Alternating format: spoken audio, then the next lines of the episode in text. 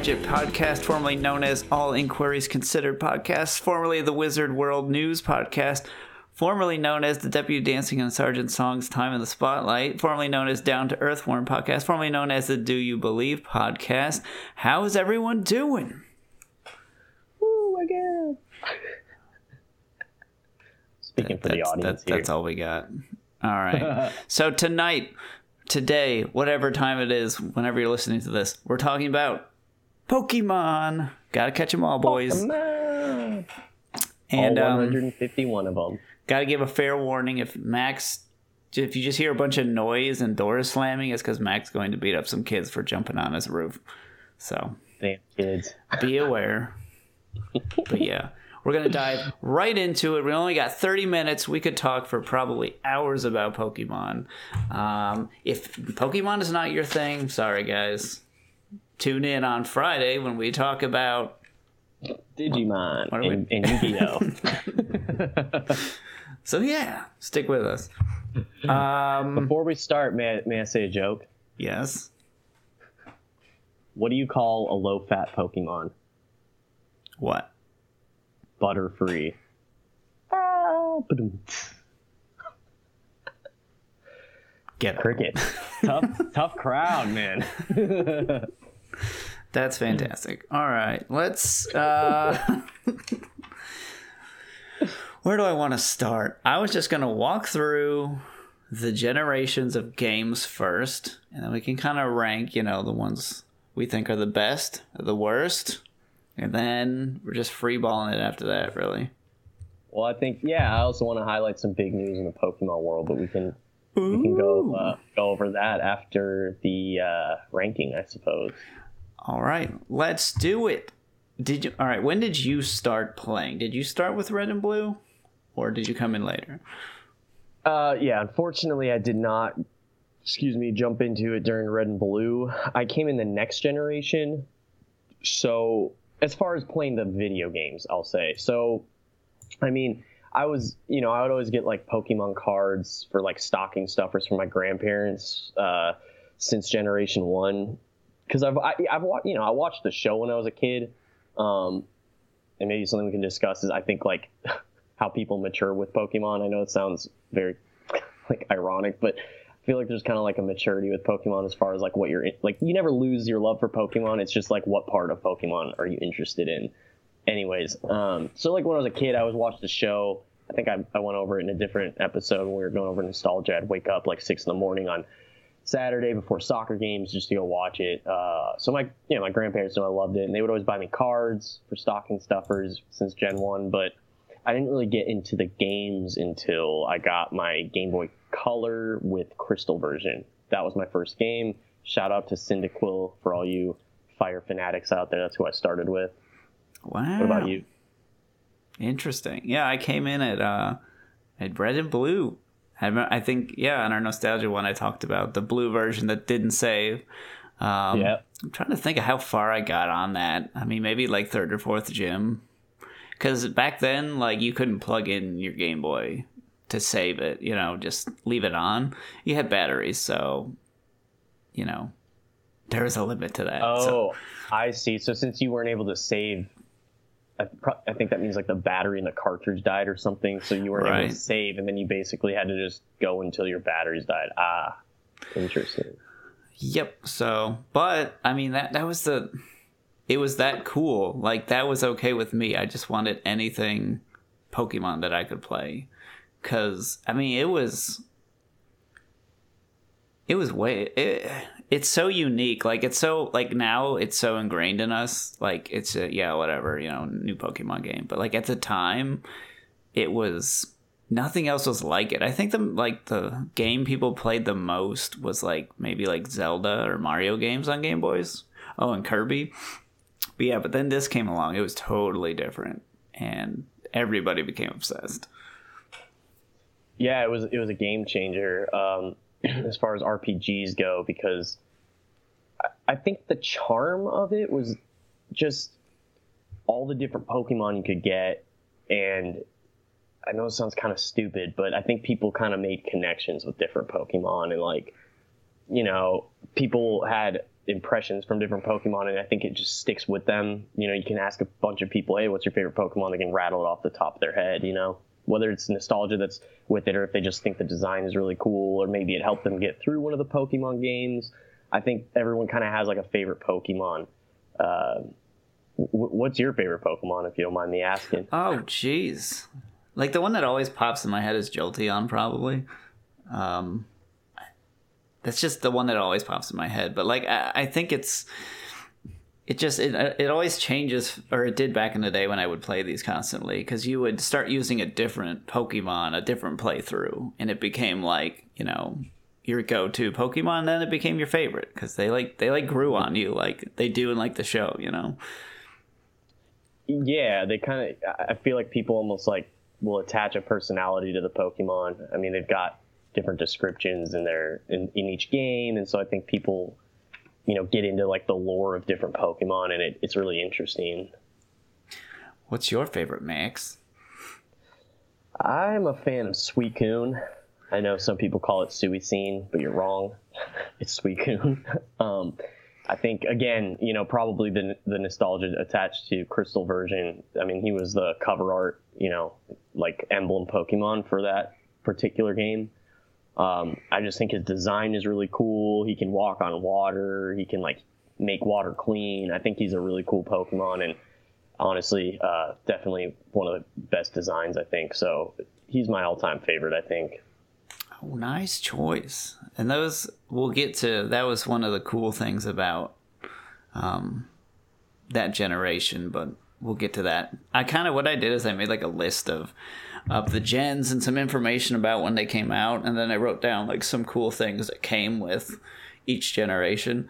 Um, I'll probably be more educated on the first couple, and then I think you're gonna carry more of the weight towards the end because I'm uh, I oh. haven't I haven't finished one since Black and White, I think. So okay, I might okay. have. Now I beat X and Y, but yeah. Um, so 1998. That's when uh, Red Blue first came to America. They had. I had to look this up because I remember there was like a rumor of like a green version, um, mm-hmm. and that was so back then it was red and green were the main games in Japan. No, no, no, red, red and blue. Oh, oh, sorry. No, sorry. in Japan, red and blue were the main ones that had the slight Pokemon differences, um, which ones you caught and stuff. Um, and then blue version was like a just um, they had improved some aspects of the game. I'm not entirely sure what, um, like some of the art of the Pokemon and maybe some cries and stuff like that. But by the time they went to port it here, they said, all right, let's do red and blue. That's cooler together. Um, we're going to take all the improvements from blue for both games, but then we're going to take the, the red and green differences and put that into red and blue instead. Um, I just found that interesting because I never knew what the difference was. Between, yeah, I, I, I remember uh, back when I lived in, in St. Louis when I was really young and super, I mean, I'm still really into Pokemon, but when I was like really, really into it and hanging out with all the neighbors playing, I remember seeing some of my friends had a green version. Ooh. And I always thought that it was, and I think the cover art, it was, uh, it, it had like Venusaur, and then I think instead of being like Ash or like a male uh, figure, it was, there was, it was like a girl on it, I think, if I remember correctly. But, those ones never saved, and um, I always thought that they were just like uh, fan made cartridges. Yeah, but I think that they were they're probably legit. Was he American? The my the well, I had a few friends that had it. No, they were all yeah, they were all American. Like they were born born and raised out here. I don't know where they got the copies, but Oh. Yeah, there were a couple of my friends had green version, and I was always like mind blown by it. Yeah, because I saw I had like a yeah, I had a Japanese neighbor when I was a kid, and he had a green version, and to me, I was like, "What is that? That's probably not even really Pokemon." mm-hmm. So Yeah, I thought it was like a hacked cartridge or something, but and then it brings up, you know, I don't remember the details, but I wonder if it was like a region locked game if you could only play it on a Japanese Game Boy. I don't know. I wonder. Yeah, I don't know. Hmm. If anybody's got a green version, just send it to me, and I'll, I'll Yeah. verify. Just don't Um, delete the save file. The save file, man, that might anger some people. Oh. Um. Yeah, that's like one of the games like that is like the worst. If somebody were to do that on a Pokemon game. Oh man, side note, me and my older brother, even my little brother, we would all do it, dude. We would uh if we ever got mad at each other instead of, you know, punching each other's faces in, we did that on occasion, but what we would do if we were really mad is we would go and delete the other person's save files on their games. And I'm not just talking Pokemon, which that'd be the worst, but I would do it to like my brother's Final Fantasy games. Like he would just piss me off, and I'd be like, you know what? I'm gonna. he'd be like, I'm gonna delete your files, and he'd be like, no. And I'd just run into his room, lock his door, and just delete all of his data, dude. I think that's worse than, man. That should be like punishable by you know death, but we did it all the time. potentially. Why would you, I can't believe you would do that? Unbelievable. I know, I know. It's so dis. It honestly is very disrespectful. I, I can't believe I did that. Too, Shame.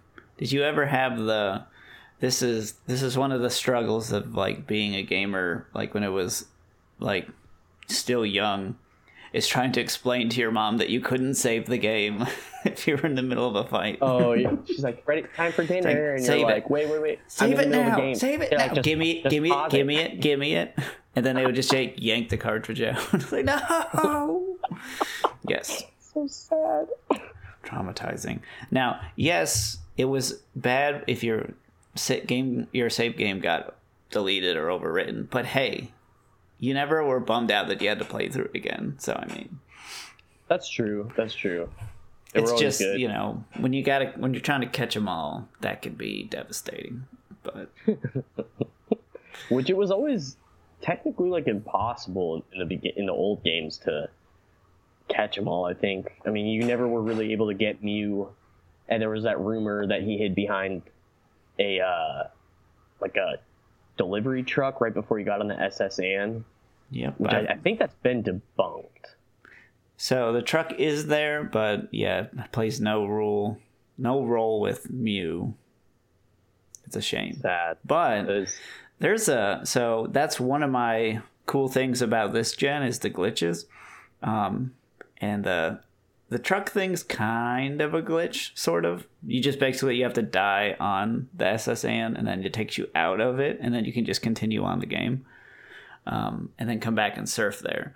Once you, if you go the normal way, get on and then get off, then you can never go back there. But so that's more like an exploit than a glitch. But there's like uh, I found like a lot of YouTube channels out there now that specifically go through and mess with the game using glitches within the game, like no game sharks or anything like that. And right. you can get Mew. Like I remember that was a hot, hotly debated thing, like among us, like when we were kids. Is like, dude, there's a glitch you can get Mew. And like, no, there's no way. And like, my favorite ones from back in the day were, um, you have to do something a thousand times and then it'll work. so there was like you had to use strength a thousand times on the truck and then you would get Mew.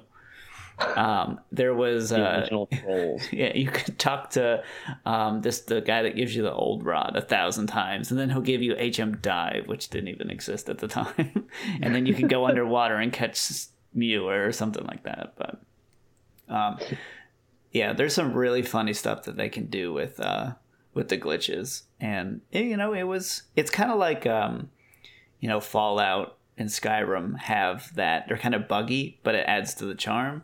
That was the charm of Red and Blue version was the glitches, and Mhm. everybody knew how to do the infinite item one. Like I could still do it to this day. So Well, I, I was too. I don't know how to do that. I, I was too young, I think, to like understand exploits. yeah, But I know that there's a for the Mew glitch. Isn't there something you have to do in Lavender Town, and then you like sit there for a while, and then all of a sudden something picks you up and like flies you to another area?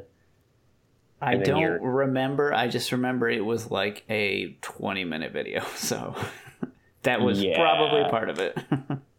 Yeah, you had to fly between two towns, anyways. Oh, and then I don't know if you're about to move on to the next generation, but Missing No. yeah. Don't catch it. I did catch it just to see, but Does it corrupt your game even if you start a new file? no. So it just corrupts the save file. Um, as far as I know, because my game still worked after that. Hmm. I would have been real heard sad that if if you were to catch him, he was at level 100, everything else would divert to level 1. And then I, I always heard like the next step was, yeah, and then if you want to like start a new game so you can refresh it all, like you can't do it. Oh, jeez. But I, I never, again, I never tried it because I was too afraid it was just going to ruin my game. Ooh. I think I tried it after one of the next gens came out, just to be safe. but um, yeah. So all right, and then the other cool thing about like the first gen was it it had some like mystery to it, like the story behind Mewtwo and Mew that's like in the game, and the legendary birds. Like they don't give you a whole lot, and it's you kind of have to pick up clues here and there and try and fill in the blanks yourself. And like, I really like that, and that's why, like, the game Dark Souls I really like because it's kind of the same. That's like the whole idea behind the story of that game is you get little bits and pieces, and then you kind of have to piece everything together, and it's really cool when you do. So, The difference is that Pokemon is way harder than Dark Souls. oh, much harder, much harder. Did you were you the type uh, when I was young? I would just have one super strong Pokemon, and that was it. Three. Uh, you know, I, I usually use. I think it just naturally was easier to buff your starter and just keep keep them really strong. But I, I tried to rotate them out. It was just it just prolonged the game and it was so much more grindy. So I think honestly what, what would happen, I remember in Crystal version particularly, um, my Typhlosion and I got an Ursaring up to level 100. So I just kind of used those two and they were just I mean, they just destroyed everything. Oh, nice. Yeah. I think yeah, early on I did that, and then I guess it was doable in. Actually, now that I think about it, I watched. Uh, they actually speed run these games. Um, that's what they they found that for red and blue, the fastest way was to. Um, I think what they ended up doing is that like, Pidgeot was like the best Pokemon, so you would just get a Pidgey as fast as possible and just use that, like the entire game. See, I always heard in the first games it was all about Alakazam. He was the strongest. Psychic was just super dominant in in the first gen, which I think later I want to talk about um, kind of what's going on with Kadabra right now. But that that's that's that's towards the end. But um, yeah, I, I don't know. I, there was always just there's in every game there's always like one or there's like a handful of Pokemon that are just dominant in the format. If you're playing like online competitively or you know just to get through the game there's usually you know a few key pokemon that'll help you like i remember in yellow version it was always a lot harder in the beginning because you face brock as the Oh, first yeah. gym leader and Yeah, you have not fair. pikachu so it's like if if you don't have if you didn't catch an oddish or something you were just kind of like left you know to your own vice to try and figure out like how to beat brock it was like really hard Yeah, it was a pain. I'm sure I did it at some point because also you got to pick Charizards sometime, you know. but you never really wanted to because, geez, yeah, that first gym leader. I, in fact, I think the in those games, I think that like the best choice starter, like technically, was a uh, Bulbasaur Yeah, I think that's right. because you have like Brock and then Misty, and then I'm not sure who's after that, but Brock and Misty are both weak to, you know, grass types. So it was always like Bulbasaur was actually the best choice, but I think he was like the least favorite. I don't know. Yeah, because it's yeah, it's those two, and then it's Lieutenant Surge, which is whatever. I think it's mostly just whatever until you get to. um Did poison even exist? I think it did. Yeah, Poison or Blaine, the fire guy, would be the only time you'd run into trouble. I, I think poison did exist. I mean, if you think about like, um, let's see, like Arbok and Weezing, like w- what else would they have been? Yeah, I think it's. Um, I think I'm thinking they didn't have dual types yet, and there's a lot of grass poison, but um, back then it was just grass or poison, not both. But yeah, Right. I digress. Um, let's see. That's oh, 20 minutes already. Damn. All right, we got to get rolling here. All right, Gen two, 2000 is when the Gold and Silver came out, and then Crystal as well. That's Max's intro game. Um, a couple notes here. They introduced berries. Um, they had some baby Pokemon and some breeding abilities. They had night and day for the first time. Um, they had some new ways to evolve Pokemon. It used to just be by level or by uh, trade or stone, but now they added, Metal coat. um, yeah, trading with an item. That was like a really cool thing. Um, and they had uh, Espeon and Umbreon. You could only get them if your Pokemon liked you, essentially, uh, and Crobat as well. Um, And that was kind of cool. Um, in- this game, it's cool too. They got mysterious stuff. Um, like Suicune came from the Burn Tower, which is there's a bunch of theories about what that is, um, and it's something they briefly mention here and there in the story, but they don't tell you exactly what it is. Like it's just got that air of mystery, and the unknown ruins too. Oh yeah, that was cool. Side note, I think that the two towers, there's like two towers in uh, Pokemon in the second gen. It's like the one that Ho-Oh lives in, and then I think there was another tower in it. They're based off of real towers in I think Kyoto, Japan, Ooh, called like the Gold and Silver Towers. I think. oh, well, that's really cool.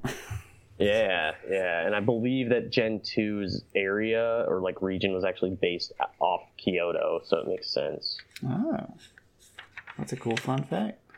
Um, And you got to go back to the old game zones and fight the old gym leaders and the old main character too, which was cool. Um, but yeah, I, I thought that was. I didn't like when I bought gold and silver. Like internet didn't exist really back then, so I had no idea that that was a thing. And it was like the Yeah, and the guides cost like fifty bucks to buy those books. oh yeah, and it was the, like the biggest surprise like one of the greatest surprises ever. It's like oh i beat the game. Wait it's just starting? Oh. It, it was coolest thing. All right. Gen 3 2003 these are the first ones on game boy advance. Uh, fire red and leaf green also came out uh, in this gen but it's ruby sapphire and emerald. And this is I think I'll rank them at the end, so I won't, I'll say much. This is one of my favorites, but epic story. This is the first time it had like a really fleshed out story um, that I can remember. It was just kind of, hey, Team Rocket's kind of causing trouble. We better beat them, you know. But that was that was about it.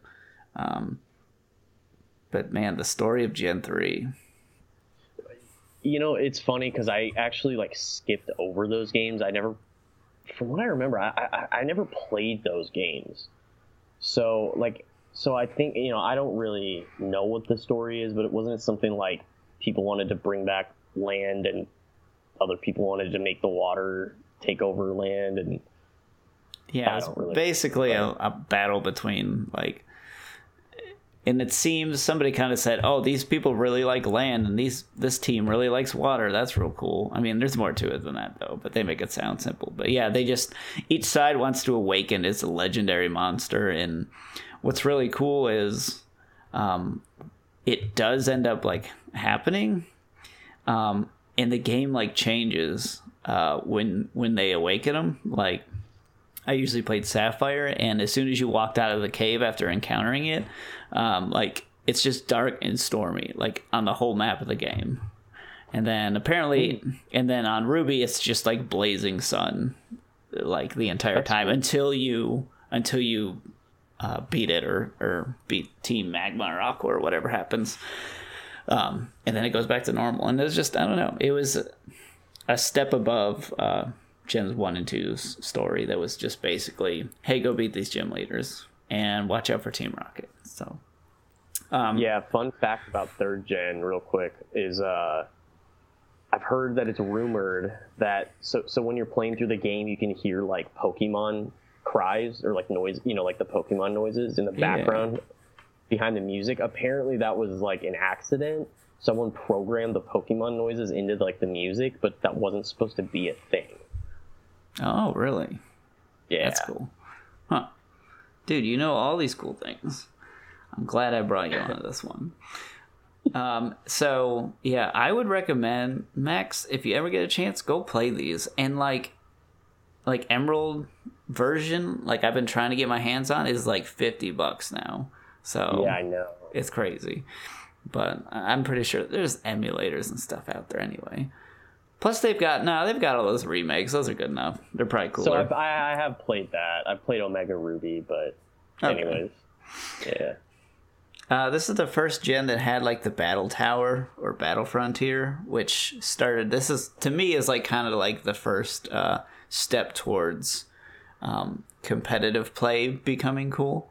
Because I mean, yeah, I, it was never really a thought of mine as a kid. I never had like a link cable to to play against my friends or anything, so it was always an afterthought. But this made it kind of cool. Um, you could fight uh, trainers that were a lot better and stronger than just the regular game. So, um, they added abilities and natures to Pokemon, which is new. Um, it just lets them be able to do kind of cool things um, depending on, you know, what environment you were in, or I don't know. It's hard to explain, so I'm not going to explain it. But if you play Pokemon, you know what I'm talking about. Um, this was the first one that had so boxes in the old games. It just listed like Pokemon by name, essentially, which was kind of lame. So this one actually had like little mini sprites of all the Pokemon in your box that you could pick up and rearrange. I thought that was cool when I was a kid. Um, and then they had Pokemon contests, which people love or hate. just your Pokemon just tries to. Uh, it's like a beauty contest for Pokemon.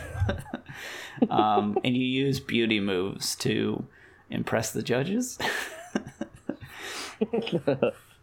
and then they had double battles. I'd say this one had like some, a really awesome step up in music as well, um, and visuals. Um, and yeah, so moving on to Gen Four, Diamond, Pearl, and Platinum came out in 2007. I think this is came out around when I knew you guys, so I know we all played Yeah. this together. Yeah, Diamond was. I think it was one of the ones that sparked controversy in the Pokemon community the most. uh, Like initially, um, because I just remember everyone was like, "There's too many legendaries in it," like, it, and and people didn't like how you had to use HMs like to get everywhere in the map. But at the end of the day, I think now Sinnoh is like one of the very beloved generations. A lot of stuff came out of it. I know there was like the Verse Seeker. You could, you know, fight trainers that you previously had beaten. Um, they had like a way to hunt shinies. I think this was the first game that actually introduced shinies, which I, I love shiny Pokemon. I love that's like my favorite thing about it. But um, so I know like shinies you could hunt. Um, I'm not sure what other mechanics per se they added in. Did this one maybe added IVs? Um, so they, I think they've they've always had those, but this is the first time it became like kind of known to people that weren't like super Pokemon nerds, because this is the first gen that introduced like items that boosted EVs, and I guess nobody. I guess they didn't really call it EVs in the game, but it'd be like, hey, have this Pokemon hold the Macho Brace and he'll gain attack um, at a better rate. You know, it didn't really give much detail, but um, the internet helped us out on that. Um, but yeah, this is I think EVs were well because there's EVs and IVs. I'm not sure which they may have been added at the same time, but yeah, I think it was Gen three or four. Anyway, sorry. Go ahead. so for the people who have no idea what we're talking about. These are like each Pokemon you catch looks the same and has learns the same moves and all that stuff, but there are certain there are hidden figures within like the system of the game that uh, make some slightly better or slightly worse than others, even though they're exactly the same, which is kind of nifty. Um, and then EVs is like the way it used to be. It was like if you kept fighting a certain type of Pokemon, you would gain extra boost to that stat. So just to kind of give an example, I don't even know if it's real or not. Like if you take Gyarados, for example, you think of him as like really strong.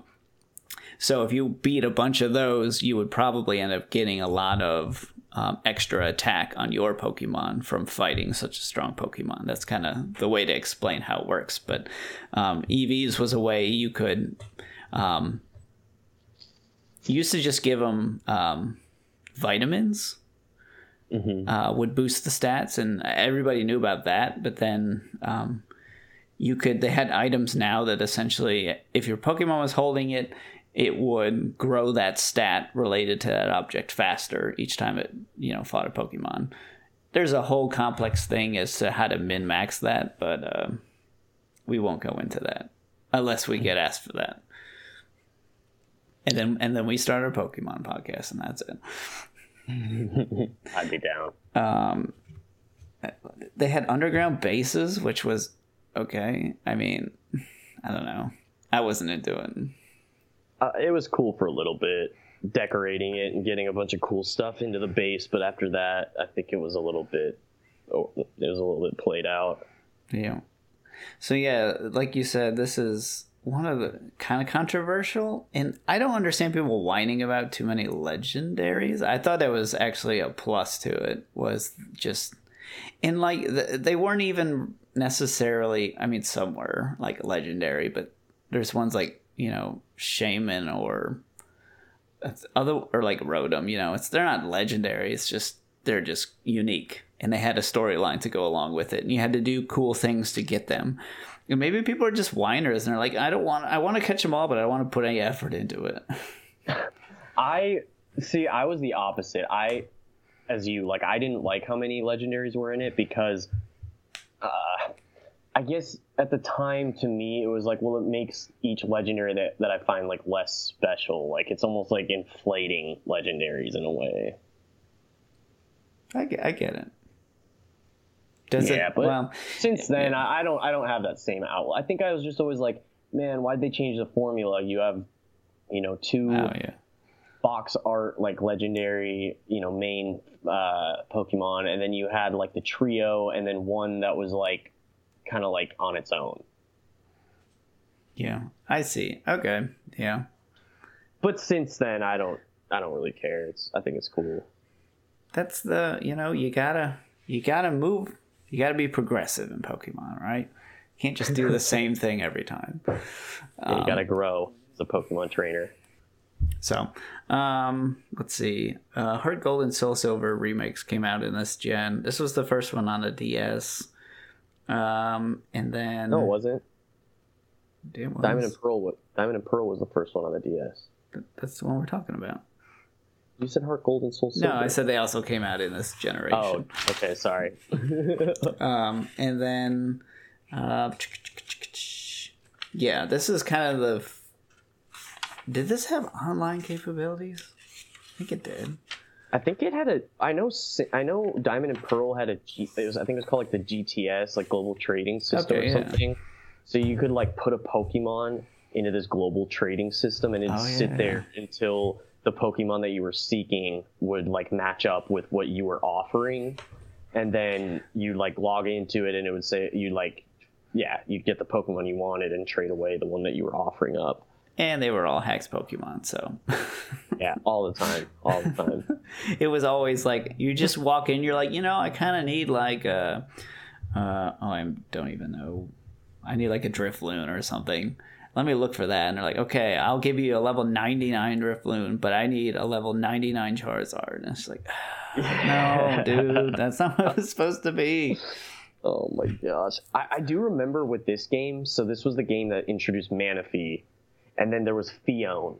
Um, Oh, yeah. So it's like you, you get Manaphy, you could breed Manaphy, but it would never be an egg of a Manaphy. It would be a Phione, which was like a downgrade. It looked like the exact same, but he had like one tentacle on his head instead of two.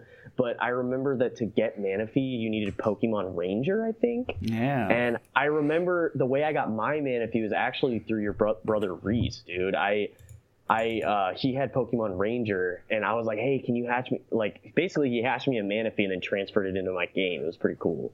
Ooh. Yeah, I, think I, remember still that. have that same Manaphy, to be completely honest. Wow. Yeah. That's pretty cool.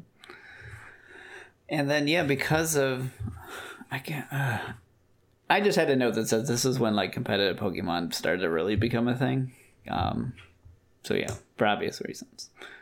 Um, hmm yeah. All right, Gen five, 2011 and 12. This is Black, White, Black two, and White two. So this is they kind of again they changed up the formula. Don't get pissed, Max. But it was uh they didn't make a third game. Instead, they just made continuations of each of the original games, which Mhm. I guess so.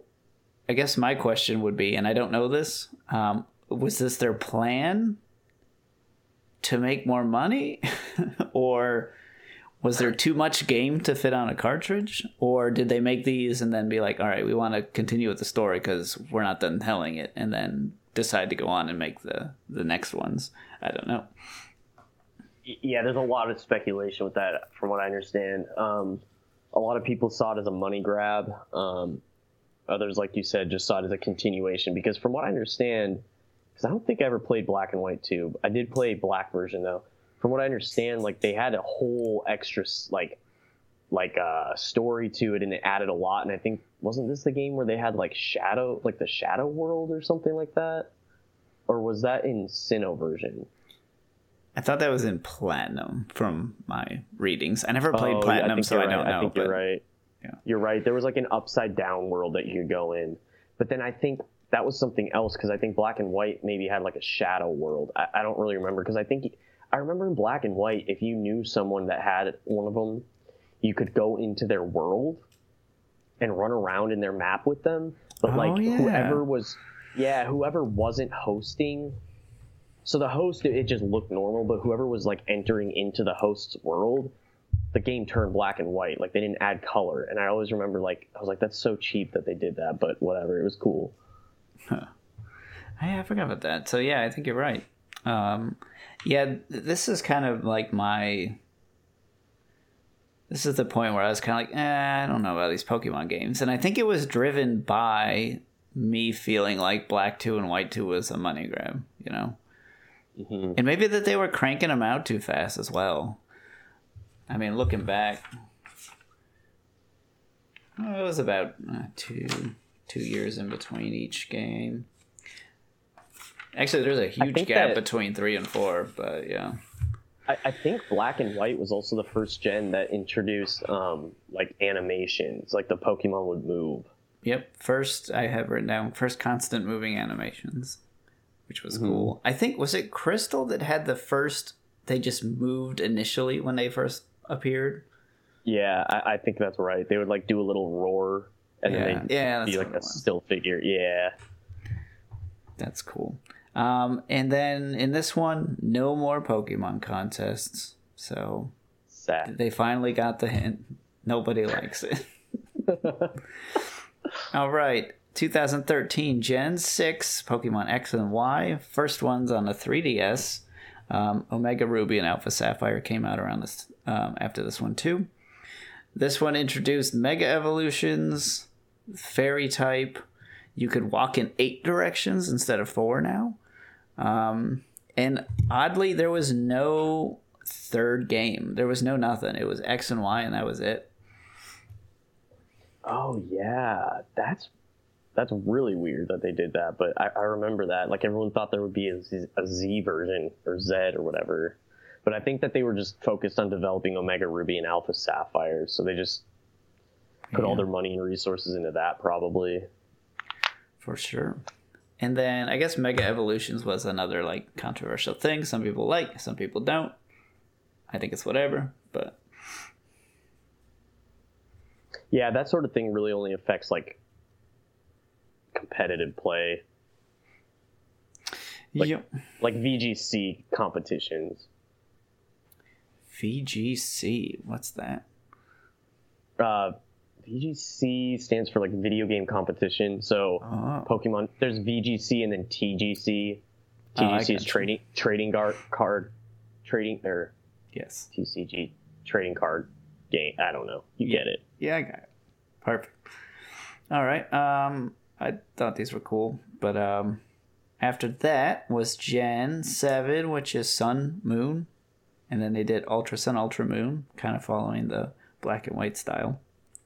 That was in 2016, also on the 3DS. This introduced um, Z moves, uh, which is kind of like uh, instead of evolving mega evolving your Pokemon, you're just evolving your moves to be cooler, which is some people like, some people didn't.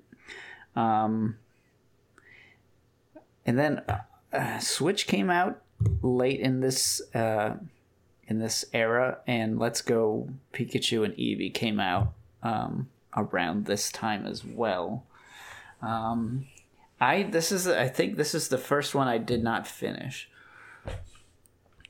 Sun and Moon or Yeah, Sun and Let's Moon. Go? I never even played So, Let's Go. so I, I never played through Sun and Moon. Honestly, uh, I never bought them, never played through them. Uh, I know that that one was very controversial because they got rid of gym leaders and instead they had something like totem challenges, which apparently are like super hard.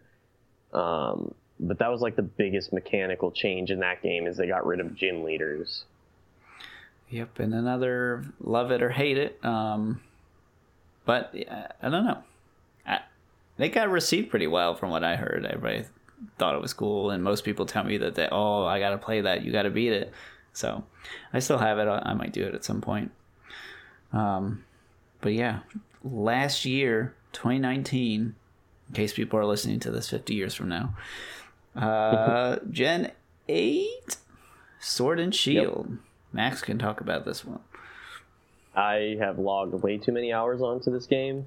I freaking love it. I I think uh might piss people off, but I really think this is the best game ever that they've made. So the competitive play is insanely good. Uh, it's a lot easier to build up a team that you want to battle with online. And the mega evol- or not mega evolutions, but the Dynamaxing and Gigantamaxing, I, I think, is an awesome mechanic because it doesn't like change the typing of the Pokemon like what Mega Evolutions did, but instead it just and it doesn't like increase any of their stats really except for the HP. And then it gives them moves that allow different effects, like it increases your team speed or their attack power, stuff like that. Um, I don't know. I, I thought I just think it's like a pretty well balanced uh, mechanic, and it just makes the competitive play I think a lot more fun. So Well, good. Yeah. That, that that's cool. Uh, I think the the biggest barrier to entry when I was I don't remember what gen it was that I was kind of at least experimenting with like the competitive side of Pokemon was just how long it took to get a team, and it was it was a it was a process. No, I agree. I mean, you had to get the right nature, the right EVs, the right IVs. In this game, you can control all that. Now, I mean, that's not to say that you can just like go in and change it all. There is still somewhat of a grind to like get the items you need in order to do that stuff. But the fact that you can like alter your Pokemon's ability, give them a hidden ability, um, boost their IVs all the way up, um, you know things of that nature it's like and you can actually speaking of nature you can change the the pokemon's nature too. So i don't know it's, it's just way better for competitive. So if you find like a shiny and you want to use it in gameplay usually shinies suck when you find them i don't know why they do that but i think it's probably like statistical that they're always like worse. But now you can like build them up to be a good pokemon and then use them in the fight which is really cool. Well, that's interesting. Um, so yeah, I'll probably get this at some point because Max keeps telling me to. Um, So this one's going with, I guess, expansions now I- instead of uh, like another game. and i think that's better too it changes up the meta game and changes up what's popular in the competition but anyways go ahead Oh yeah. So we'll, we'll see how this pans out. Um, it's as a as an old. I'm not a boomer, but I'm gonna sound like a boomer. Just like, just I don't know. I hate I hate it. I almost just hate DLC, you know, and expansions, and I feel like it's planned nowadays.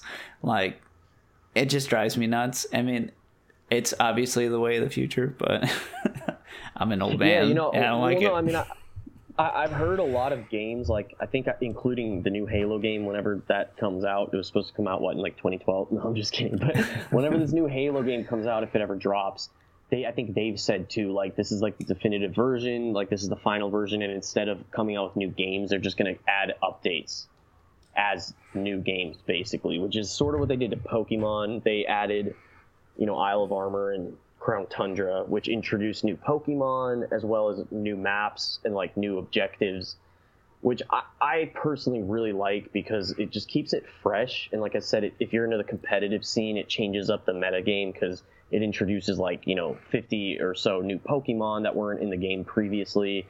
And so you can incorporate them, them into the game, and then it just changes up everybody's teams and everybody's strategy.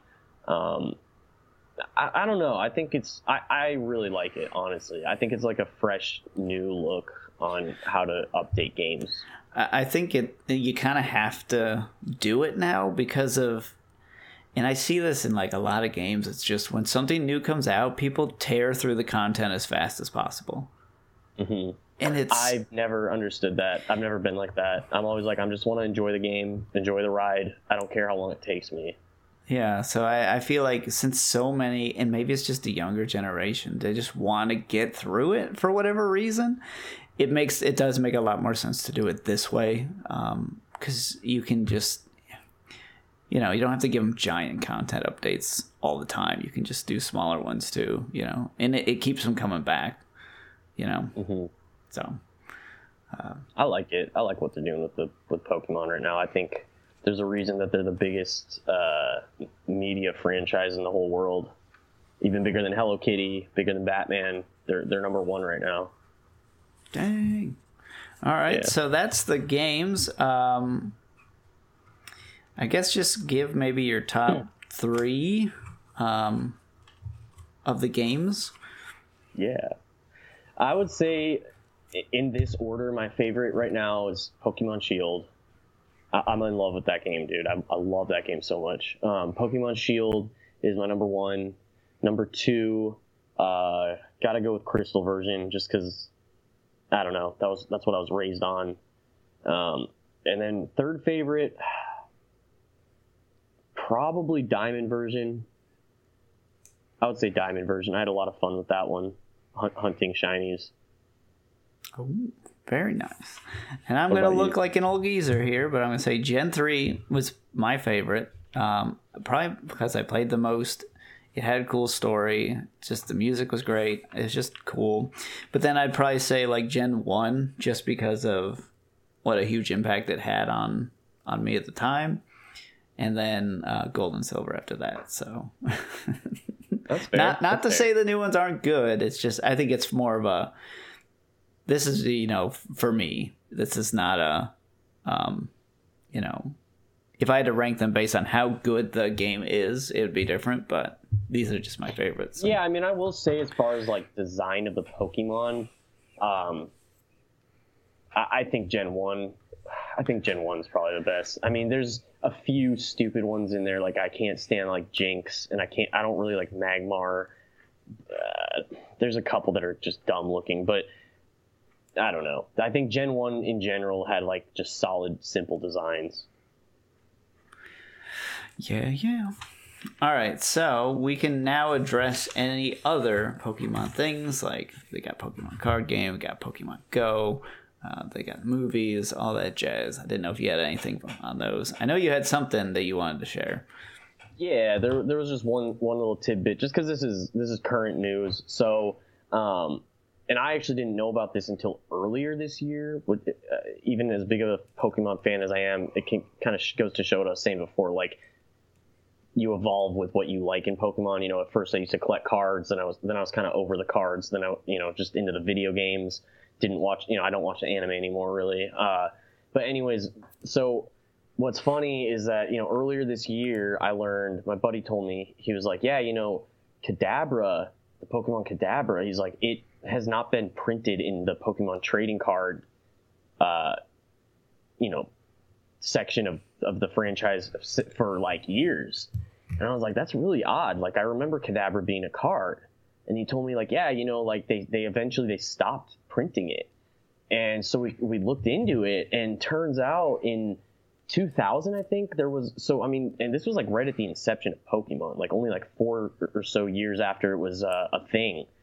Uh, in 2000, I think there was a lawsuit against Nintendo, um, against Kadabra, and basically this guy argued that, um, and the the lawsuit was around the fact that Nintendo, quote unquote, infringed upon his professional identity. So the reason that this guy sued Nintendo, his name is Uri Geller. Oh, is that guy? Oh my Have god, really? Yeah. When I was looking up ESP and telekinesis, he was the spoon bending guy. no, oh, dude, that's so, that's so funny, wow. Dude. Yeah, that's weird, man. Everything's connected, you know. It's crazy. But this guy, basically, he sued Nintendo I think it was like for eighty million dollars is what he was trying to get out of it, and he said that Nintendo infringed upon his professional identity, and what that means is that he claimed that the design of Kadabra was ripped right off of his like his uh his his stage act, like what he would do as a magician. What he was known for, like his signature act, was bending spoons. And if any, if you know anything about Pokemon, Kadabra, who again, like I said, I think out that line of Pokemon was like the strongest in Gen One. But um, Kadabra, particularly, he's holding like a spoon that's bent, and it's supposed to show that he's like psychically able to like move objects and bend objects. Well, since that was this guy's signature act was bending spoons on stage, he sued them and he said, you know, you guys took like you stole that from me. Um, and then a couple other things that he was trying to sue on is that. Uh, first of all, the, the name, the Japanese name of Kadabra is Yungeller, or it's pronounced Yunger. I don't know which one, but mm like Yungel, it's spelled Y U N G E L L E R, and this guy's last name is G E L L E R. So he was like, you guys even kind of like ripped my name off and put it in here. Like the ah. translate, the Japanese translation of his name looked very similar to Kadabra's name.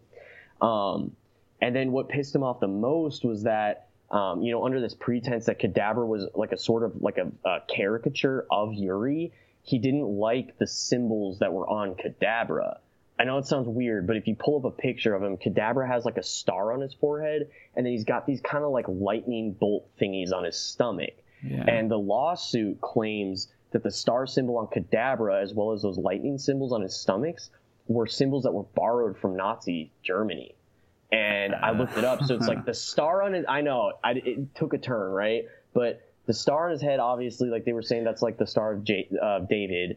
Um, and then the Nazi, the the the zigzag like lightning bolts on his stomach on Kadabra's stomach they look like the nazi ss bolts and i looked it up and they honestly yeah. look it's like yeah it's crazy so huh. so he claimed and this is a quote he said that nintendo turned me into an evil occult pokemon character so he was almost he was like suing on like i don't know if it was like defamation slash yeah. like they copied his like stage act but um in a, in a sort of ironic twist of fate. You know, he said they turned him into an evil occult Pokemon character, but in the Pokemon community, Uri is like kind of like an evil guy, or was. He was. You got to give him credit because of what he's doing today. Like, let me explain. But, but basically, they said like the irony of it is that he was saying, "You guys are making me into this evil Pokemon." But then, like the irony of it was, and, part of it, the lawsuit was that you got that Nintendo couldn't print any more Kadabra cards and so they, they didn't. Since 2003 that was the last uh, printing of kadabra. That's the I, I, was very like i didn't know that until recently. Um, but you know the whole nintendo fan base and pokemon fan base was kind of mad at this guy because they're like dude we can't there's no kadabra pokemon cards. So in the trading card game it was like it would just evolve straight from abra to alakazam. And since 2003 there's not been a printed card of kadabra. So the big news is this week or last week uh, Uri basically lifted that ban, and now Pokemon is uh, they are allowed. They have his blessing to go ahead and print Kadabra cards. So Kadabra's back, baby. He's back, baby. So you know, we'll see what they do with that. Um, obviously, the Pokemon trading card game right now, like, is huge. Everybody's opening packs online. Um, you know, they're worth some of them are worth like a hundred thousand dollars. Uh, so you know, we'll see. Maybe like whenever this card drops, you know first reprint of Alakazam. Maybe those cards will be worth a ton of money. Maybe they'll be dog shit. I don't know, but Hmm. I just thought that was interesting. That's a current event, so um, that's kind of the only thing I really wanted to add. That is super interesting. All right, well, um, that gets us close to an hour. So we we tried to do thirty minutes. We we tried, guys, but sorry. We just love Pokemon so much. But yeah, I guess since we have a few minutes, I'll just like give mention to like Pokemon Go, how crazy that was. Um, that took off, that and it's still a thing, man. Niantic just hit one billion dollars this year. I think, like profit of one billion dollars in this year alone. I think. But Dang. yeah, sorry, go ahead. No, that's that's. I didn't have much to go on, just to point out that it was crazy, and that's, man. Obviously, it's what the people wanted. Yeah, I just think what's really unique about Pokemon, what I think is really unique about about Pokemon games, and I think so special about Pokemon games is that other than I think directly from like a cartridge of Red and Blue and Gold and Silver, other than those games, you can trade up Pokemon from like uh, definitely like Ruby and Sapphire. You can trade Pokemon from like Pokemon Colosseum XD. You can trade Pokemon from uh, from you know Ranger, Pokemon Ranger, and you can trade them into the mainline Pokemon games and trade them all the way up to the 2019 game that they dropped. So it's like you can have a Pokemon from when you were like 12 years old and now you're 25 or something, and you can have that Pokemon still, which I, I think I really think that's so awesome and like super special. Um, I don't know, Oh, man. yeah, it just real. allows Yeah. You know, it's just it's. A, I think it's a very cool thing personally. But anyways, I digress. That's super cool. Yeah. And also, wait, something I've been looking at and maybe I'll get around to doing is like they have a lot of like fan made Pokemon games out there. Like like a lot. I, I've seen. I remember when I was a kid, my buddies had this one. It was like a PC emulator of a game where you played as Team Rocket, Ooh. and instead of going and like battling to catch a wild Pokemon, you would battle trainers and then steal their Pokemon from them. it was, dude, it was kind of sick. Like, I, I, don't know, man. Pokemon is just such a huge phenomenon, and I think it's it's what I, it's my favorite franchise by by all means. I love it. I think it's there's there's just so much like stories, so many stories behind it. Um, there's a lot of just mystery with it. Like the banned episodes are funny to read about. It's just it's I think it's very much like a product of its time, and then when they come out with a new generation, like it's a product of that time, but it's still just Pokemon. I don't know. oh yeah. All right, final question of the night. Will they eventually make a Pokemon MMO? Ooh. Uh, ah, man. I don't know if that's a Nintendo scope. I do know that there was a game, and the title of it's slipping my mind, but I want to say maybe five or six years ago, there was this game in development. It was like an independent project where it was an MMO on, on that you'd play on PC. It was 3D graphics. You'd run around just free roam with other people in the world, and like there'd be Pokemon kind of running around. You could catch them, and I remember when they were developing it. I think when I was in college, they had like a they had like a beta version that they released, and you could only there was like one little section that you could play around in. There was like a building, and you couldn't do much. I would be curious to see like what, if any, progress that game has had, or if it just kind of fell into the trash can. But I don't know. I mean, I don't personally. I don't think a Pokemon MMO is in Nintendo or Game Freak's like idea box. I don't. I, th- I don't think they're. I don't think they care. Sorry, but I just don't think they care enough because they've got this formula down and they're making money off of it. So I don't think they're going to stray too far from it. But what What are your thoughts? Oh, I'm just just wishful thinking on my end, you know. They yeah, you're right. they don't need to, for sure. Yeah. I, I, I think mean, it'd just be I don't know. Maybe you know when this if this uh this well ever runs dry, they can they can do that and just um you know I don't know. I, I just think it'd be a cool way to kind of combine all the regions if, if possible, and then it'd be cool to see other people running around. But um, you know, They sort of, not really, but kind of have that in Sword and Shield, where if you go online, people's characters are running around in your map. Like, albeit they're glitchy, like they they'll be in one area and then all of a sudden they just disappear, or something like that. But like there are people running around in your map. You can't really interact with them too much other than talking to them, and then they give you like a cooking ingredient, which is like worthless. But um, so maybe they're gonna go towards that. I don't know. Oh, maybe they've got like a just a like a half a half version. You know, it sounds like they're already you know a quarter of the way there. So, all right, but yeah, We'll see. that's all we got on Pokemon, people. Um, I Well, it's hope you enjoyed got, it. But for now, Uh, yeah, I mean, yeah. so for now, we gotta go back to trying to catch them all. See you guys. be the best that you can be. Thanks, y'all.